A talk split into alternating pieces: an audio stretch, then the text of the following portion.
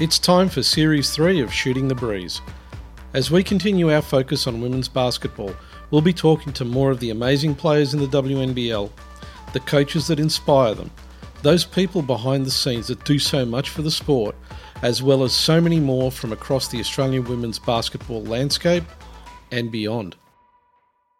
It's the 42nd WNBL season, the longest running women's professional league in the country, and this year, 2022, Sydney will stage the FIBA Women's World Cup featuring the 12 best women's teams on the planet playing right here on our turf. There's so much to come in this season. Subscribe, like, and review our podcast so we can get more hoops content to you.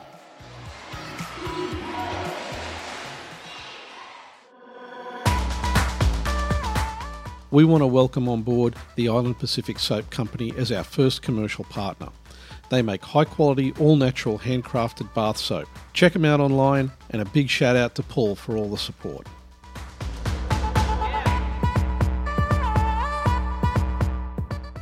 Um, never assume that um, just because someone's performing on the court or on the field that everything's perfect, you know, be, behind the curtain. And the value in actually taking the time to find out uh, what is going on, you know, in, in a person's lives.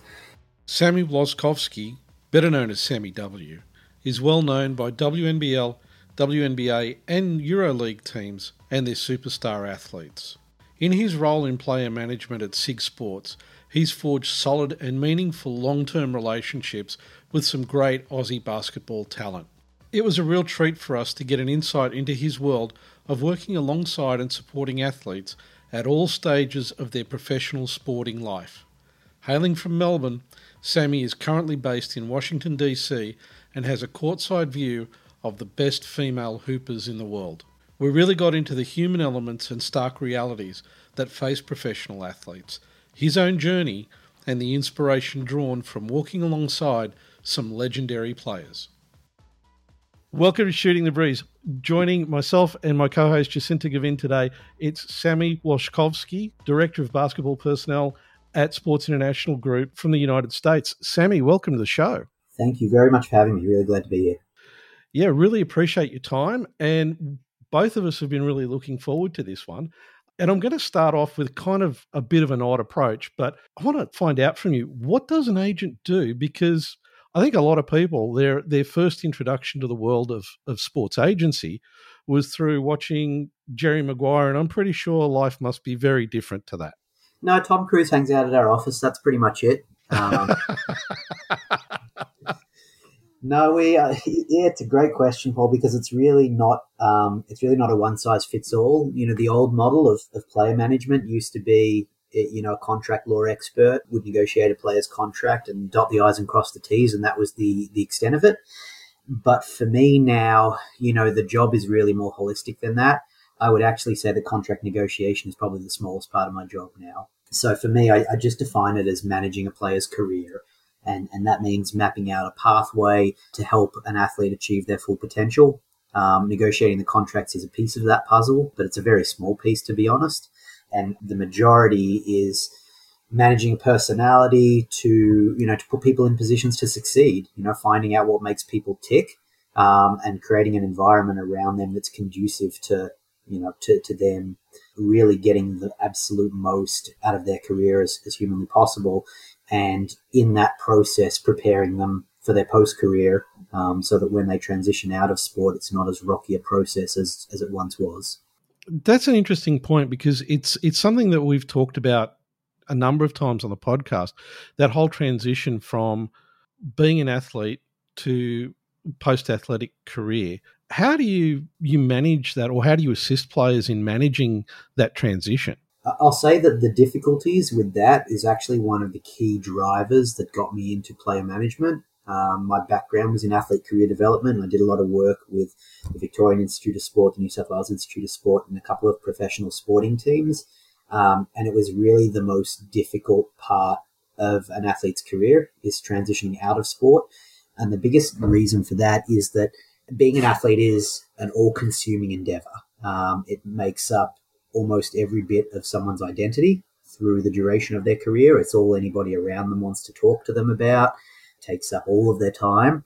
And it's almost like retirement or, you know, serious injury is someone flicking a switch and you've got to find a new identity almost overnight.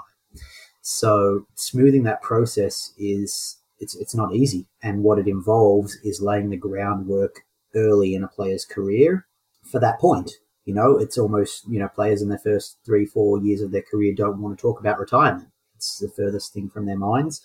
Um, I've now taken the approach where when I'm recruiting a player, before they are ever a client of mine, I'll talk to them about what they want to do after their career so that they understand that an expectation of working with me is that we're going to lay some bricks on that road, you know, before we get to that point. At that point, at the point of retirement, that's too late to start that process of what am I going to do for the rest of my life? Because that window of being an athlete, it's really only a small percentage, hopefully, of, of a person's life. And you've got to use that time wisely to make the most of it um, to maximize your athletic career, but you've also got to use it wisely to maximize your post athletic career. Can I ask quickly, uh, Sammy? I really enjoy so far the points you've made about uh, taking a holistic approach and also encouraging your athletes to um, have a more richer sense of identity, like of who they are off the court as well. Um, and I know that in the past you have done some, a lot of athlete development and welfare, I think I saw on your LinkedIn profile in that sense. So, what are some of the things when you're working with an athlete and helping them shape this identity, particularly young athletes who have probably come up through the ranks of sport and an athlete has been the strong crux of their identity and all that they've really known as a young person? So, what are some of the other ways that you you know approach an athlete or work with an athlete to explore other parts of their identity that you would see as important? Well um, it's a great question jacinta and, and really it revolves around what they'd like to spend the rest of their lives doing. And if they don't know that then working through that process as a careers counselor is part of that once they discover what it is they'd like to be doing or a couple of areas they'd like to explore, we really try to turn the negative into a positive. And that is people view I'm so consumed by my time as an athlete that I, I don't really have the time to invest in this. But on the other side of the coin, because you're an athlete, everybody wants to talk to you. Everybody wants to get to know you. There, there are some doors unlocked that might not be being taken advantage of. For example, the board members at the club you're playing for might have uh, might have access to opportunities in the field you're interested in. You know, there's there's networking opportunities that, that come with being an athlete that we need to tap into. I mean, we've had players put business cards together that have their details, even though the profession says athlete, so that when they meet someone of interest at a club function, they have a business card to hand to that person to connect. And, and maybe it's, you know, you you pursue that connection to tag along at their work for a week um, almost as like a work experience intern to find out more about that field of work. So it's really turning negatives into positives. I've also had players who, you know, suffer serious injuries early in their career, and that process is obviously a, you know a little bit of grieving that goes on with that. But immediately we turn the focus within 48 hours to okay, we're going to use this time.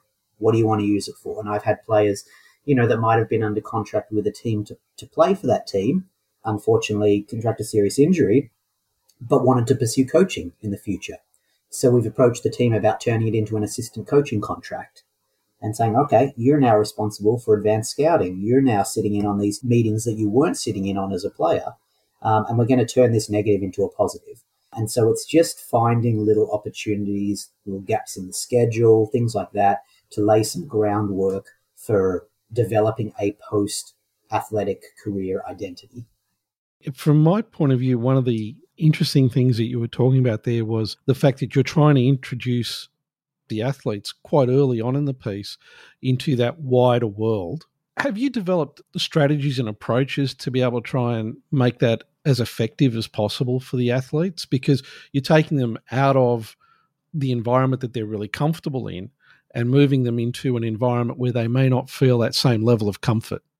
I, I, think it's I think it's situation by situation. I think players are ready to hear that at different points. There are also we're very fortunate in Australian basketball that there are unbelievable mentors that players can look to within this space for people who have done it very very well. My first client in the space was Jenni Screen, and to me she is the ultimate role model. I mean she is just kicking goal after goal right now and I think we're very fortunate that you know Australian basketball players can look to some of their heroes who have, have done this well. There are players who are, you know, I'll sit down with them and their family in a recruiting meeting, and they'll have a life plan mapped out, and they'll be ready to, you know, to, to lay that groundwork during their playing career, and they'll know which online courses they want to undertake during their years where they're going to play in Europe and things like that and there are some that'll be resistant to talking about anything other than basketball for a couple of years. And for them, it's, you know, we've got to chip away at that so that they can understand the importance of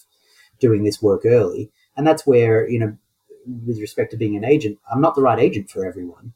You know, I am I'm someone who firmly believes in doing this work early, but there are players that won't want to, and that's okay. They, they might not be best suited to be a client of mine. They might be better suited to work with someone who's less annoying about that stuff. I, I, was a, a, question for me that popped up in that was a level of accountability as well. So it sounds like you're developing with your athletes from the start a very thorough and meaningful relationship um, in a lot of aspects of their life. So I imagine you have to work quite closely together um, but in a sense, when an athlete has particular goals outside of sport, for example, the online courses, what is the the discussion around a level of accountability with that? Like, how much accountability do you feel as their agent to ensure that they're keeping on track with those goals as well? Somewhat, somewhat, because you know, I mean, we're not talking about children here. We're talking about grown adults who are some, you know, the most elite in the world at what they do. None of them need a babysitter. These are bona fide superstars but it is definitely important for me to know what they're doing to be able to, you know, uh, it's an important part of their life. So it forms an important part of our discussions, our check ins, you know, to be able to, to, to keep tabs. If they're struggling, you know, that's something that I definitely want to know about. If they're struggling with time management, that's something I want to know about. And it's funny, it's, it's actually, it's actually one of the main reasons why I got into player management. I, you know, I was working at the New South Wales Institute of Sport and I had contact with a lot of Olympic athletes in that time, and a lot of them were struggling with managing whether you know university exams or you know something like that with that had, that clashed with training, for example. And you know, naturally, I would call their agents, keep them in the loop while I was managing it, and you know, negotiating different exam dates, things like that. And I got a very consistent response from agents, which was that, hey, we're, we're just here to do the contracts and my reaction to that was quite aghast because agents are, you know, are taking a, a reasonable chunk of a player's salary and you've got to be doing more than looking over a contract for that. You know, if we're talking about WNBL or WNBA players, those contracts are, you know, are mostly standardized. We're just negotiating the dollars and cents. It's everything you do in between that really brings value to a, a player agent relationship. So on that point, because one of the things that I've found very interesting is that SIG Sports defines itself as a full service agency. Again, you know, that's a pretty broad definition. You've obviously gone into this, uh, into this detail with us about your approach to player management. One of the things that I noticed is that from your client list on the website, the agency's got a lot of you know, very, very high profile athletes. And, and I don't mean this to be trite, but SIG Sports is not a WME or an IMG or but it seems to me that, that as an agency you punch above your weight. And is it because you're bringing this approach into it as part as your description as a full service agency? it, it is, and we're not the first agency to use the term full service agency. It is because of that. Ultimately, it's a relationship based industry, and so we are fortunate enough to represent a large chunk of the WNBA but we also have three women's basketball agents within the company doing that. We have a marketing department, we have legal department for when players run into trouble in Europe um, on, on, payments and, and whatnot. Um, and we're obviously looking at the bigger picture. We're looking at career development, as I mentioned, and things like that. We're building brands for players. And so when we talk about a full service agency, that's what we mean. It means that we're not just here for you on, you know, on game day. Um, it's it's whatever you need beyond that, and that very much differs from player to player. You know, it, it's been a difficult couple of years, Paul, to be honest with you, because I haven't been able to travel to Australia during the COVID era. This is the first opportunity yeah. I've had to get back home in a couple of years. So I'm, you know, I'm, I'm getting face to face with my clients again, which has felt like just a wonderful normal. Um, you know, I sat down with a player last week and I said, you know, you know, you joined up with us and, and, and then COVID hit. And so we haven't really been able to do these regular face to face check ins. And, um, you know, so, you know, what do you need? Think of anything you need. And, uh, and you can ask me if it's something we do. And he said, you know, this was a male player. And he said, well, what about Instagram verification? So d- done, you know, done 24 hours later. Um, you know, what about this? What about this? And, and these are all things that, you know, are part of developing the relationship with the player. That's, that's what we mean when we say full service. But honestly, the last couple of years, you know, th- th- it's been difficult to kind of have those natural face to face conversations about what can we do to help beyond just your deals. And finally, thankfully, uh, I know many people are still hurting um, from COVID, but it, it, does feel like we are getting back to that a little bit, you know, crowds in arenas and face to face interactions. So I'm definitely thankful for that. And what I really like about your agency and your roster as well, Sammy, is you boast a lot of incredible female basketball talent, both WNBA and WNBL. So you've got the likes of uh, Leilani Mitchell and Alex Bunton. And when you boast such a high level of female athletes on your roster and providing a full service agency, I imagine a lot of conversations in terms of uh, childcare and um, you know, considerations for family and things like that must come in into play as well. We, we mentioned two of the, the greatest stories, I think, yes. in, in, in Australian basketball, and just two just incredible, wonderful humans, wonderful mothers, and just like when I talk about players having, you know, examples of great mentors, you know, I think those two, Bunce and, and Lay, are are just really fantastic humans in the way they go about things. And yes, there is definitely a layer of complexity that, that comes into when a player has their own family to look after as well. And, you know, Lay's, Lay's had some of those challenges to deal with going over to the WNBA and back as well, um, you know, having to be out of the country a little bit over the last couple of years. And she's just fantastic in the way she manages her career, her life, her family. I think she's just one of the most wonderful role models in Australian basketball. And, and then, you know, you look at what Alex Bunton's done this year.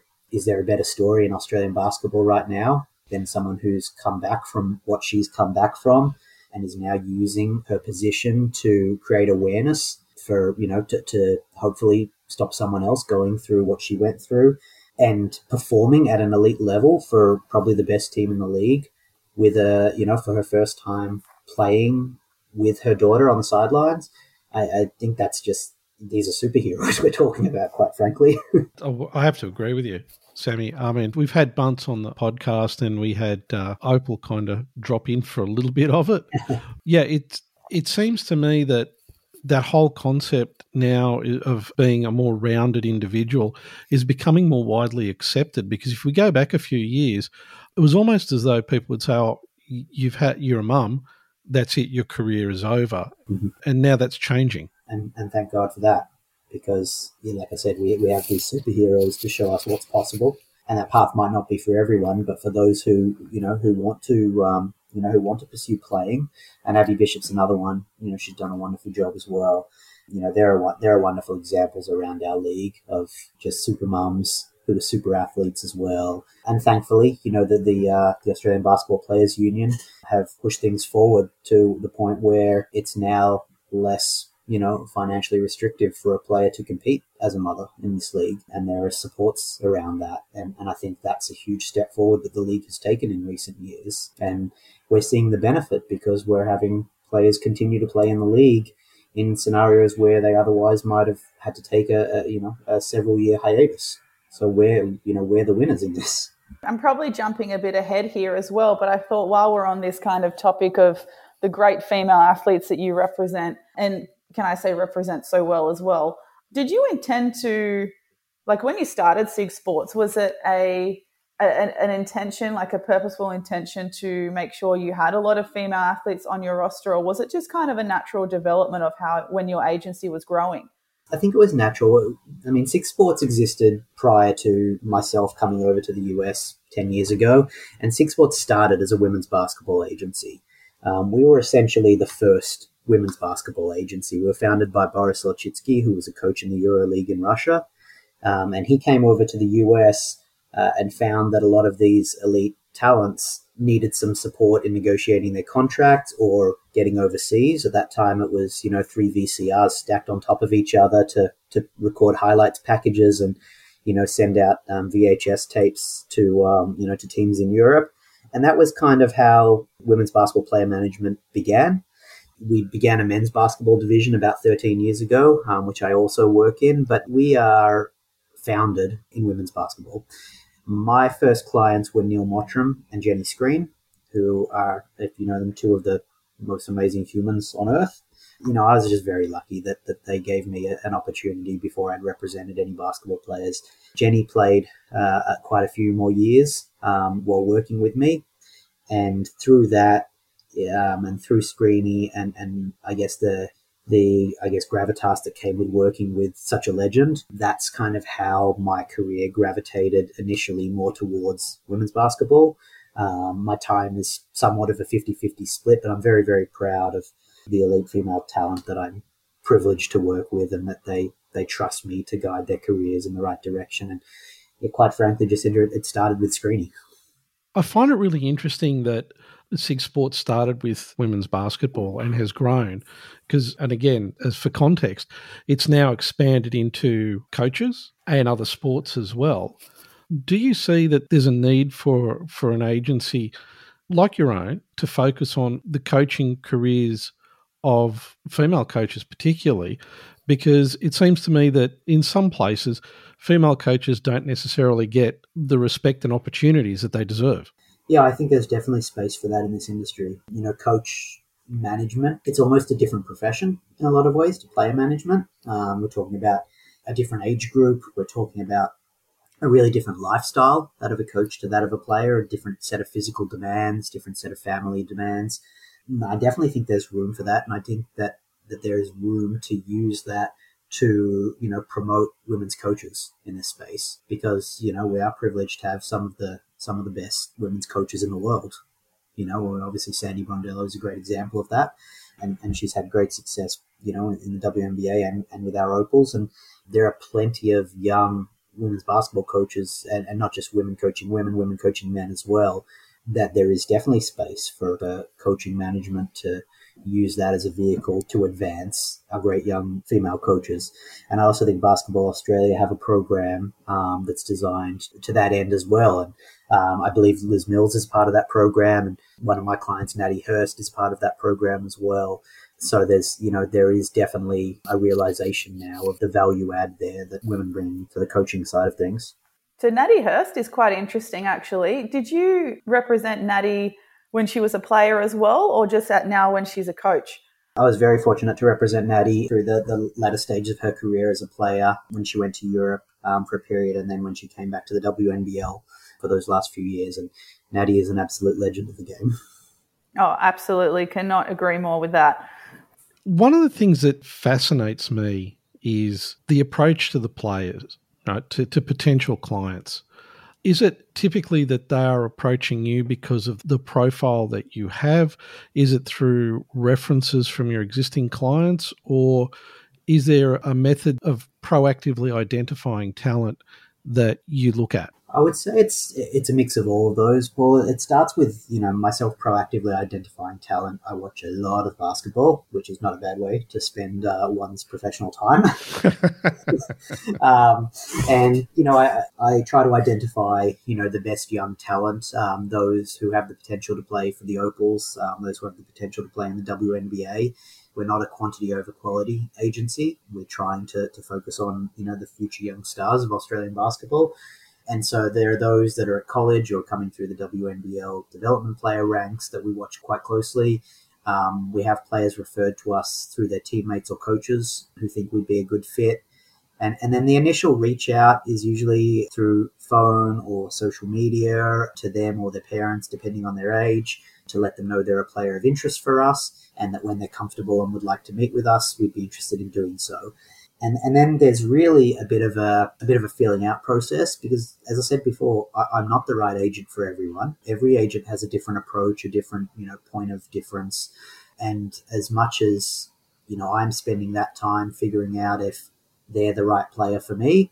They're doing likewise as they should be. Their parents are usually doing likewise. And if everyone agrees at the end of the day that it's a fit and that I can help their career and that there's somebody that um, I think would represent us the right way as well, then we proceed and, and we, you know, we make things official and get to work. And obviously, I can see that you do spend quite a bit of time staying on top of what's happening with your athletes. When we were organising this podcast, I remember you were saying you were going to be watching a game that uh, Jock Landale was playing in. And so you're obviously taking uh, an interest in your clientele, not only from, from their game, but also from what you've said. It's that whole holistic approach that you're trying to take to not only assist them reactively, but also proactively be able to try and guide. Would, would that yeah. be correct? Yeah, that, that would be. And, and look, I, I try and watch pretty much every one of my players' games where possible. There are scenarios where that's that's just not possible. Um, I am a father as well, but try and stay on top of how every player is progressing on court and off court as best as possible, and then you know proactively guide them through what they're going through. There are some players that are maybe more self-sufficient or maybe less you know um, communicative or might want you know check-ins a little more sparsely apart and there are some that you know that would like feedback on their games on a regular basis. And so the job is really about spending time getting to know people and being able to work with what actually helps that individual person. And that is different from client to client. That's, that's the beauty of the job for me. Um, is that you really get to know amazing people and how they function and, and what helps them and, and then relate to that. Yeah, I really like that idea of treating uh, well, I shouldn't say treating, but working with every athlete as an individual. There isn't a, a blanket template of um, how to work with people and how to work to people, especially when the ultimate goal is to help that person reach their ultimate potential in in all facets of life. You know, we've talked a little bit before about the strong relationships that you try and foster since day dot with your athletes too. Um, but I'm really interested in learning about how you, as an agent, obviously you have to, like you said, you're a dad. Um, you've obviously got a really great life off court when you're not an agent as well. So what are what are some of the ways that you set boundaries for yourself to make sure that you're also getting that balance in your lifestyle? Well, that's a great question, and, and this is an area where I've definitely gotten better by necessity over the last few years. Um, I have a three and a half year old and a four month old, and you know one of the the biggest things, Jacinta, is carving out a two hour window when I get home where it's dinner time with the girls and bath time and bedtime and any calls during that window of time are going to wait because I, I, I am 24 7 my phone is next to me right now. It never leaves you know arm's reach from me. But one of the big you know even from a mental health perspective for myself one of the big steps forward that i've taken is carving out a window to be you know to be a husband and dad. And then after that time you know that's that's 7 p.m in, in washington d.c where i live uh, that equates to 11 a.m in, in melbourne and sydney um, or 9 a.m. At, at you know other times of the year, and that's when the phone starts ringing again. So it's really important for me to have that window of time where I can can lock in and be a dad and be a husband and have dinner with my family. So that's one of the ways that kind of I find that balance for myself. You mentioned that that you're a dad of two daughters.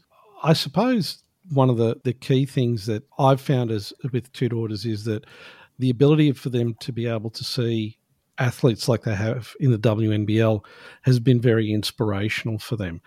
Do you think that your kids, as they get older, will have that ability to see role models that will help them, you know, progress in their life?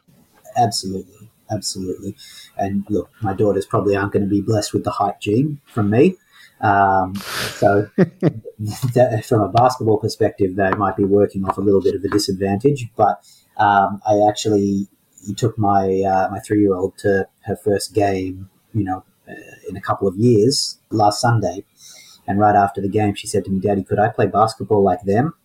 And my heart just melted because that's that's why you do it, you know, um, so that she can see options for herself, and you know, just to just to know that there are really no limitations as you grow older, and that you have these amazing mentors you know, I have I have clients with kids who, you know, we're trying to set up play dates for them and my daughters. And, you know, what could be better than that than to have, you know, clients who are just winning at life, even more so than they are on the court and share my family with their family. And, you know, I think that's a beautiful thing. And you've got little pocket yeah, rockets I, like um, Abby Cubillo on your on your roster, so I wouldn't be counting counting them out uh, in terms of height. If height's going to be an issue, you've got Abby Cubillo and Leilani Mitchell paving the way as little pocket rockets. So anything's possible. Absolute legends. Yeah, absolutely. And I, I got to say, I know that from seeing how my daughters have reacted to their time with people that they've met through the WNBL, the level of inspiration that they get is amazing. And also just the recognition when they, they because they don't quite get it right up until a certain point. And then they go, this person actually has an Olympic medal. And you see that reaction from them and it's just amazing because you can see that the penny drops and they know I can achieve anything that I want if I really set my mind to it. Exactly. These are people like me. They just work really hard and, and they can achieve, you know, super superhuman things just through work ethic and being good to others and doing things the right way. And I have that option too. And that's why representation is so critical. A couple of things have come up on social media, and especially having International Women's Day last week, you know, breaking the bias being the tagline. There's a lot of things popping up that are just proving that representation is so critical. And those examples that you both spoke about, whether it doesn't matter how old your daughters are when those things happen, but it will leave an imprint on them for the rest of their lives. And they, it's something that they can reflect on even as adults and understand the depths of that those how meaningful those incidents were it's one of the things we lost during the covid era is you know I haven't been able to have players over at my house when they when they played in dc and, and, and things like that so um, you know i'm looking forward to having that back and getting a few more aussies over to the WNBA so we can have a few more visitors at the house that's a good perk of getting some uh, some talented athletes over the WNBA. You can have some more visitors, and I reckon they'd be keen to come exactly. and visit you. To be honest, that brings up an interesting point. When players actually come over to the US from Australia to play in the WNBA, how do they find that transition? Because it, it is a whole different level.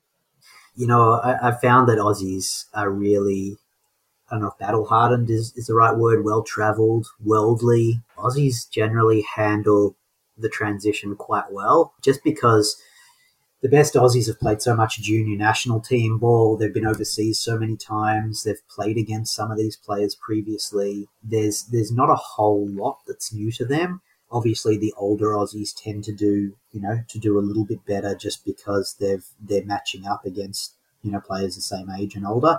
You know who are the top one percent of players in the world but the transition, you know, for those who are away from family is a little more difficult. You know, that's an extra an extra little complication. But you know, I found that Aussies have, have done a really incredible job at, at managing their, their transitions to, to the WNBA. And say you have someone uh, like Jade Melbourne, who is a uh, definitely a, a, future shining light of Australian women's basketball, uh, also with SIG Sports.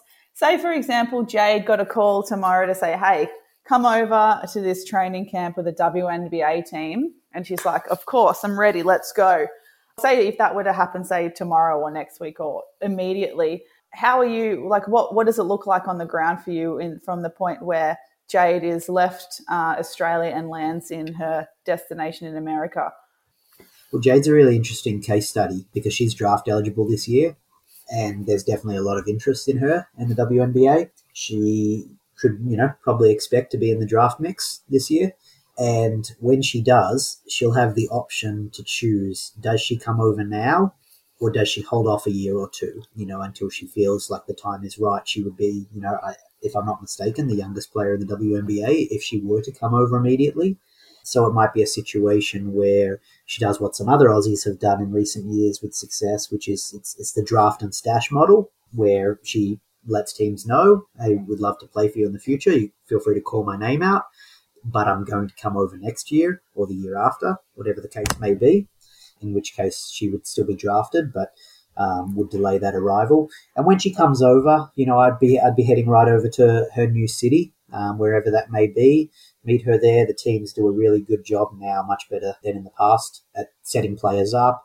Good quality accommodation, you know, introduce them to their city a little bit, spend a little time with them. And the first step there would be a training camp in whatever year that may be. And Jade, as with any player, would then have to go through the training camp process. She'd probably have to beat out some, you know, more experienced players to be on that opening night roster. And Jade is definitely a player who is capable of doing that. And then she's officially a WNBA player. And from there, she's she's on the road very frequently. I'm seeing her whenever she's in, in Washington, D.C. I'm seeing her, you know, a few times on the road as well. I'm fortunate to have a few other WNBA cities that are not too far from where I live. New York is, is driving distance away, for example. So, you know, I get several opportunities to see a player, an Aussie player, when they're in the WNBA uh, much more frequently, I guess, than I do when when they're, you know, just in Australia and just stay in frequent communication. And, you know, a decision like that with Jade is, is one that, you know, we, we talk through all year and we'll continue to talk through up to draft date next month and we'll see what happens. Yeah, definitely I, exciting times. Yes. Can I ask? To me, it's really interesting because watching Jade at the Asia Cup, she was not only giving 100, 110% on the floor, but she was also giving 110% on the bench.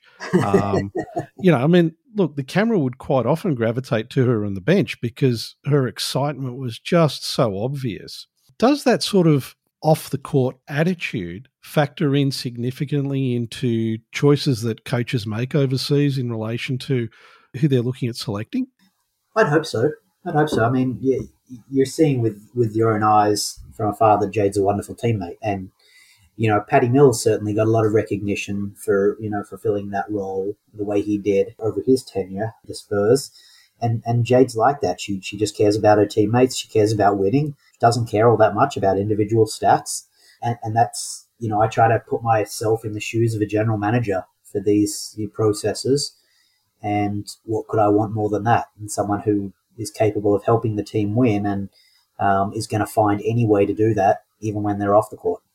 So, following on from that kind of thought process, can you give us an insight into what sort of things coaches in the WNBA look at when they're looking at players from Australia? It's got to be more than just stats. Well, coaches in the WNBA love Aussie's toughness, and, and rightly so. And like I said, the, our Aussie players tend to come ready to play. You know, playing in the WNBA is a battle. Um, it's a physical battle on the court. The travel is a battle. It's not the easiest lifestyle in the world. And Aussies tend to just come ready to, you know, the hat on and, and boots on and just come ready to work and ready to help a team win. So we're very skillful, very talented, very good humans, usually, very high character players who just come ready to work. And so the feedback that I get is that you know, all things considered, if there's an Aussie out there that, you know, is up to the level of, of playing in the WNBA and helping a team win, the team's going to look quite closely at them. And we've seen a lot of our talented players, you know, take advantage of that. Yeah, I think it's a really important thing to cover, Paul, in a sense of what coaches look for, because, you know, when we have athletes as juniors, where they're always encouraged to make sure that, you know, your time management's on point, um, you're a good teammate, uh, obviously, you're doing the work uh, in your own time. So when it comes to game time, you can perform.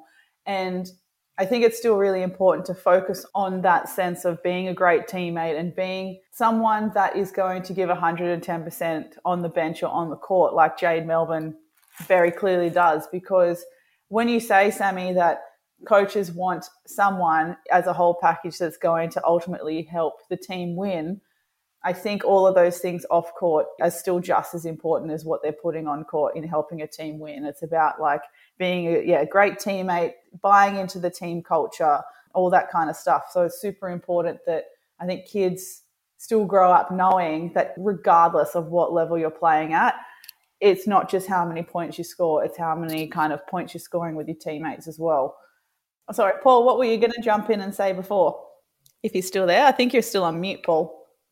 Uh, I thought I'll go a bit off track while we're waiting for Paul to reconnect. But um, I do know, you know, when I was looking at some of your history and how you got to the point of your current role at SIG Sports as an agent, I noticed you did work for the Melbourne AFL club as well. Um, and it was really yes, interest- interesting. Yeah, it, was really interesting because, um, you know, I coming in and thinking we're going to talk to Sammy, great sports agent. And then when I've researched some of the parts of your role, at Melbourne where it included things like, you know, off-field player development and employment options and accommodate, you know, setting them up with accommodation. So really buying into the full service agency stuff that SIG Sport pride themselves on. But what were some of the big lessons that you learned from your role when you were with the Melbourne AFL club that you now still adopt into your current role? I think the biggest one is the firstly individuality. You know, when you're working with, um, certainly there were more players there that I was working with on a day to day basis than as an agent because you you've got a roster size of roughly 50 players at that at that point in time, and every player is different. You can't have the same expectations of you know communication, support structure, needs, etc. for every single athlete. And the other part is the prevalence of the struggles that you can't see. You know, when we're working with AFL players who, quite frankly, I grew up, you know, almost idolizing. I was a Melbourne Football Club fan and member from the day I was born. Some of these guys are my heroes, and, and, and some of them are working with struggles that you couldn't anticipate or couldn't see. And, you know, I think that's a great lesson to, to never assume, you know, with players, um, with athletes, never assume that you know what's going on behind the scenes. Um, never assume that um, just because someone's performing on the court or on the field that everything's perfect, you know, be, behind the curtain, and the value in actually taking the time to find out uh, what is going on, you know, in, in a person's lives and where are the areas that you might need help. And you can find out a lot about a, a, player just by investing the time. That's really what it is. Just just be present, invest time, and that's what equips you to be able to provide the support that's appropriate to that person's individual needs. Yeah, I'm really glad that you, you touched on those unseen issues um, and the prevalence of the unseen issues because it's so easy as fans or Uh, the varying levels of fans, whether you're a surface fan, whether you're the type of fan who likes to get on social media and say your piece about the team's performance and athlete's performance. And I feel like so many of those opinions and tensions and, and backlash in, in some situations can be resolved if we had a stronger understanding of the full scope of what it is actually to be an athlete and those things that are being unseen. So I'm just interested to learn if if you've seen similar issues that other athletes are living with across different sports, different leagues, different countries, if it's it seems to be common themes that athletes are are having experiences with. There are definitely common themes and at the end of the day, we're all humans and, and we're dealing with human issues. An athlete's job is a profession, just like being an agent is my profession. There's a lot to my life outside of that, and there's a lot to an athlete's life outside of outside of them showing up to training, shoot around, game day, etc. And really, there are you know there are obviously a wide range of potential issues. You know, not just the obvious ones of you know the, the mental challenge of dealing with injuries and whatnot.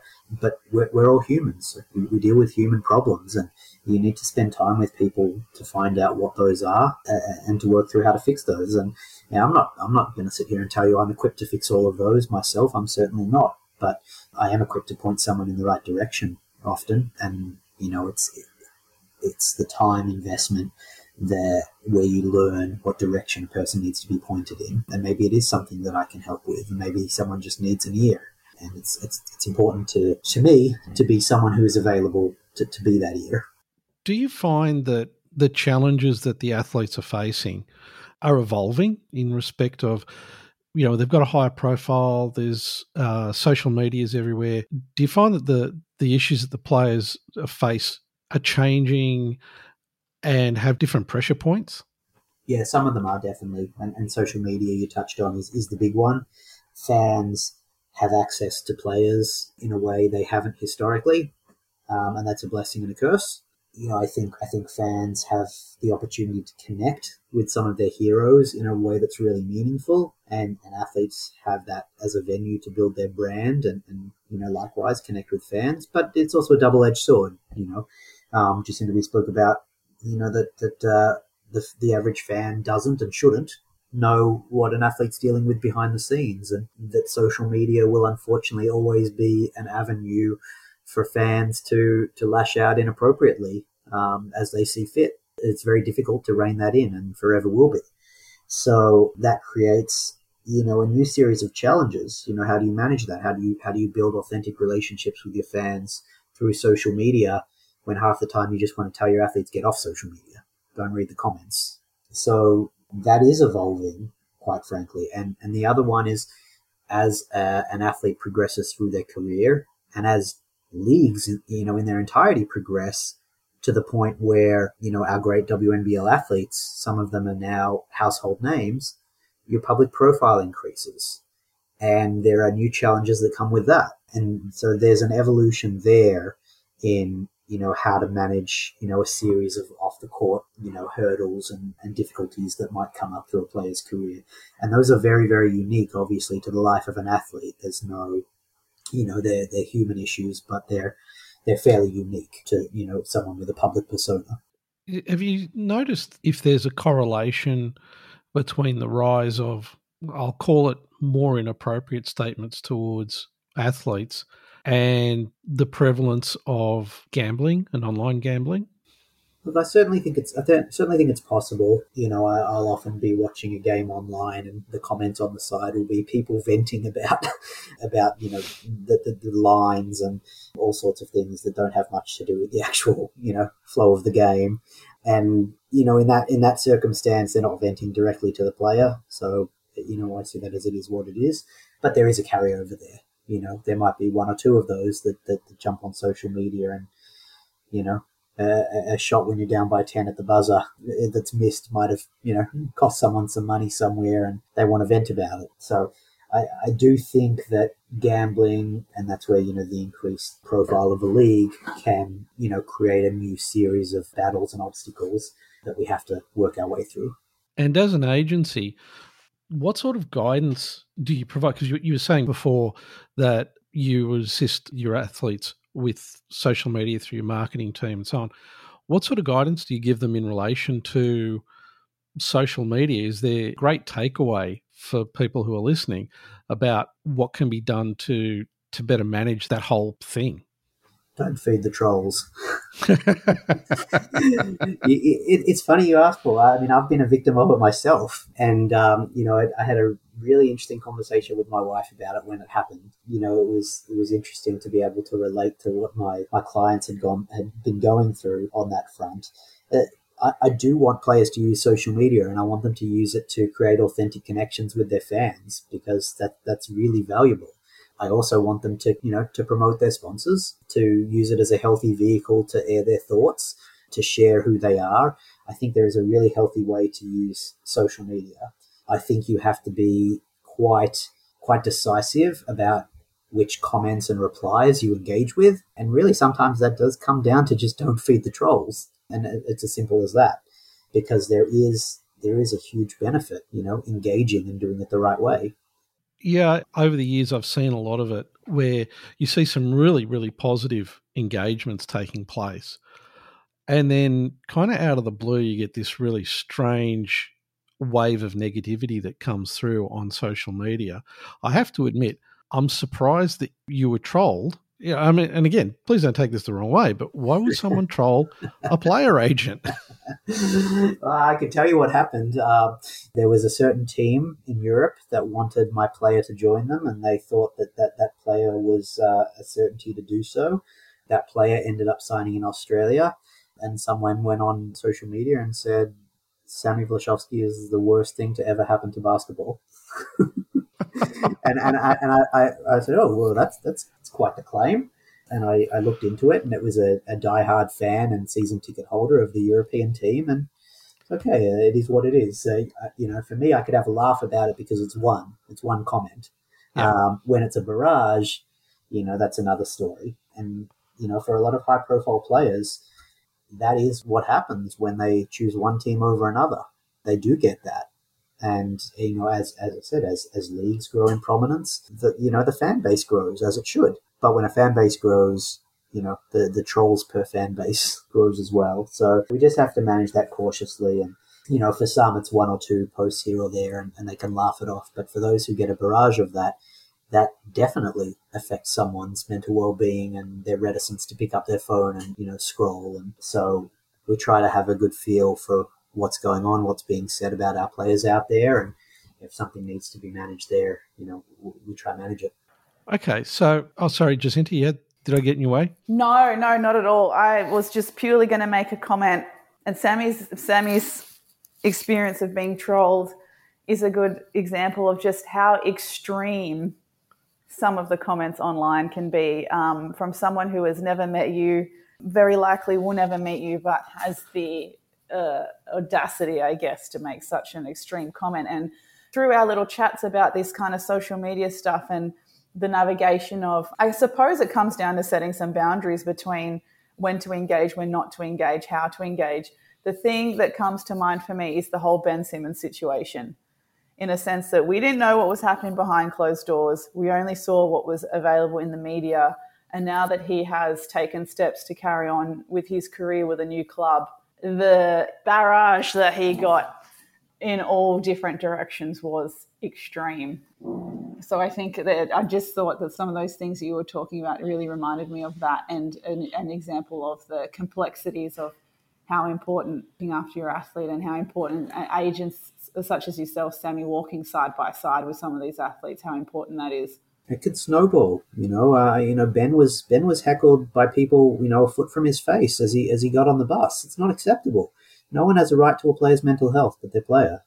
So, you know, people think they have this entitlement to talk to somebody just any old way, and that's not right. And unfortunately, there's no clear cut way to, you know, put a stop to that. So instead, we have to manage it from the other side. You know, what do you read? What don't you read? What do you respond to? What don't you respond to? But I, I you know, I don't want to paint social media as this, you know, purely negative tool because it's not. I, I think it can be used quite effectively to further a player's profile and career. Yeah, I, I think the issue with social media is that it's basically stopped people from using their inner filter. You know, they, they just react before they think and whatever it is that they had on their mind is just blurted out on social media.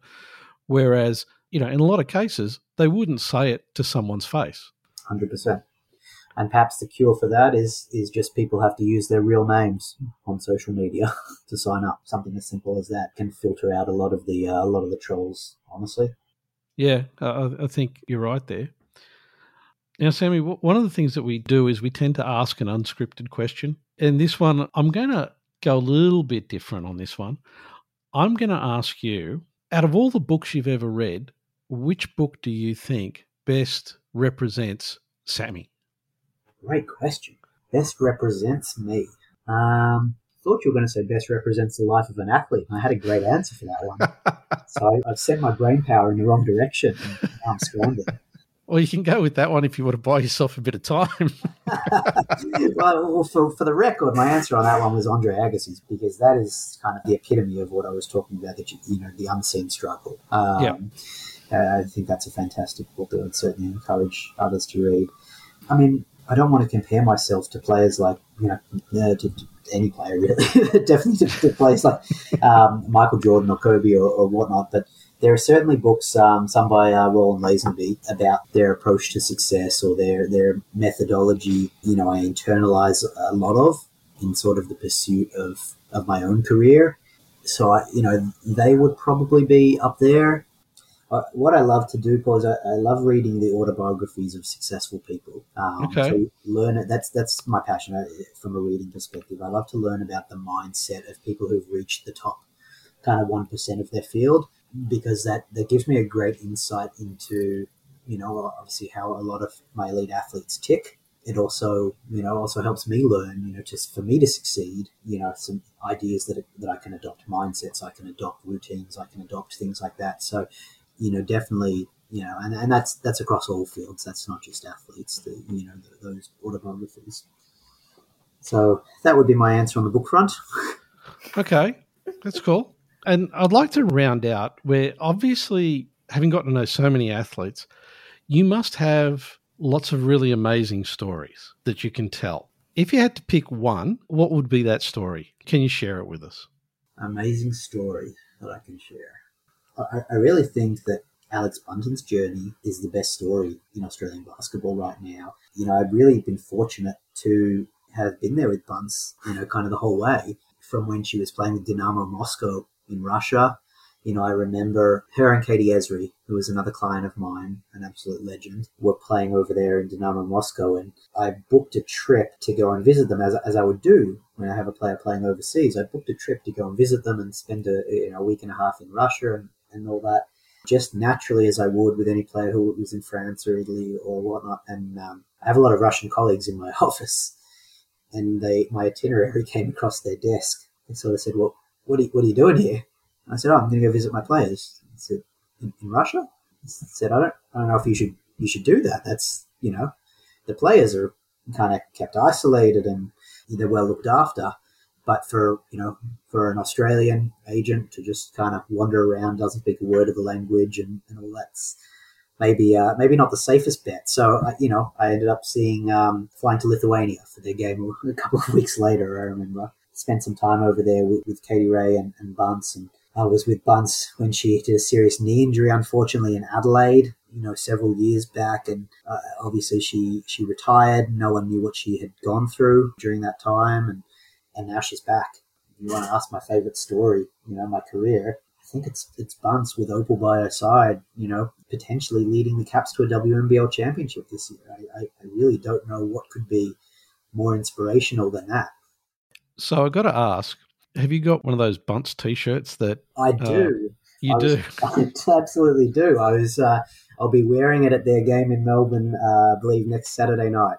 So be very proudly wearing that. And I encourage anybody who's listening to contact uh, Emma Groves, and she's done a fantastic job raising money for domestic violence research. Um, and awareness to please, you know, donate, buy t-shirts. The signs are fantastic, the t-shirts are fantastic, and, and Bunce is fantastic. Yeah, we were in in for some of those as well. There's one for for every member of the Shooting the Breeze pod crew. Um, we couldn't miss out on one of those. They're, they're great. They're fantastic. The cheap postage while I was in Melbourne, I had to take advantage of that. Quickly snapped one up, and I'll uh, I'll be wearing one to the game this week. Okay, Sammy, thanks so much for your time. It's been great talking to you. It's been fantastic listening to everything that you've been able to share with us. And I've got to be honest, as we roll into the, the WNBA season, we're definitely going to be trying to do some more uh, with the podcast internationally. So we'd love to get back in touch with you and just find out what's happening in WNBA and, and getting your view on what's happening there. Oh, I'd, I'd, love to. I'd love to. I'll be back there in the US for the start of the WNBA season, and uh, we'll have some Aussies over there, and I think it's going to be one of the best WNBA seasons yet. Fantastic. Sammy, thanks so much for your time. Really appreciate it, and looking forward to catching up with you soon. Thank you very much for having me on. It's been great. Shooting the Breeze can be found on Apple Podcasts, Google Podcast, Spotify, and iHeartRadio. Don't forget to subscribe and share the podcast with all your friends.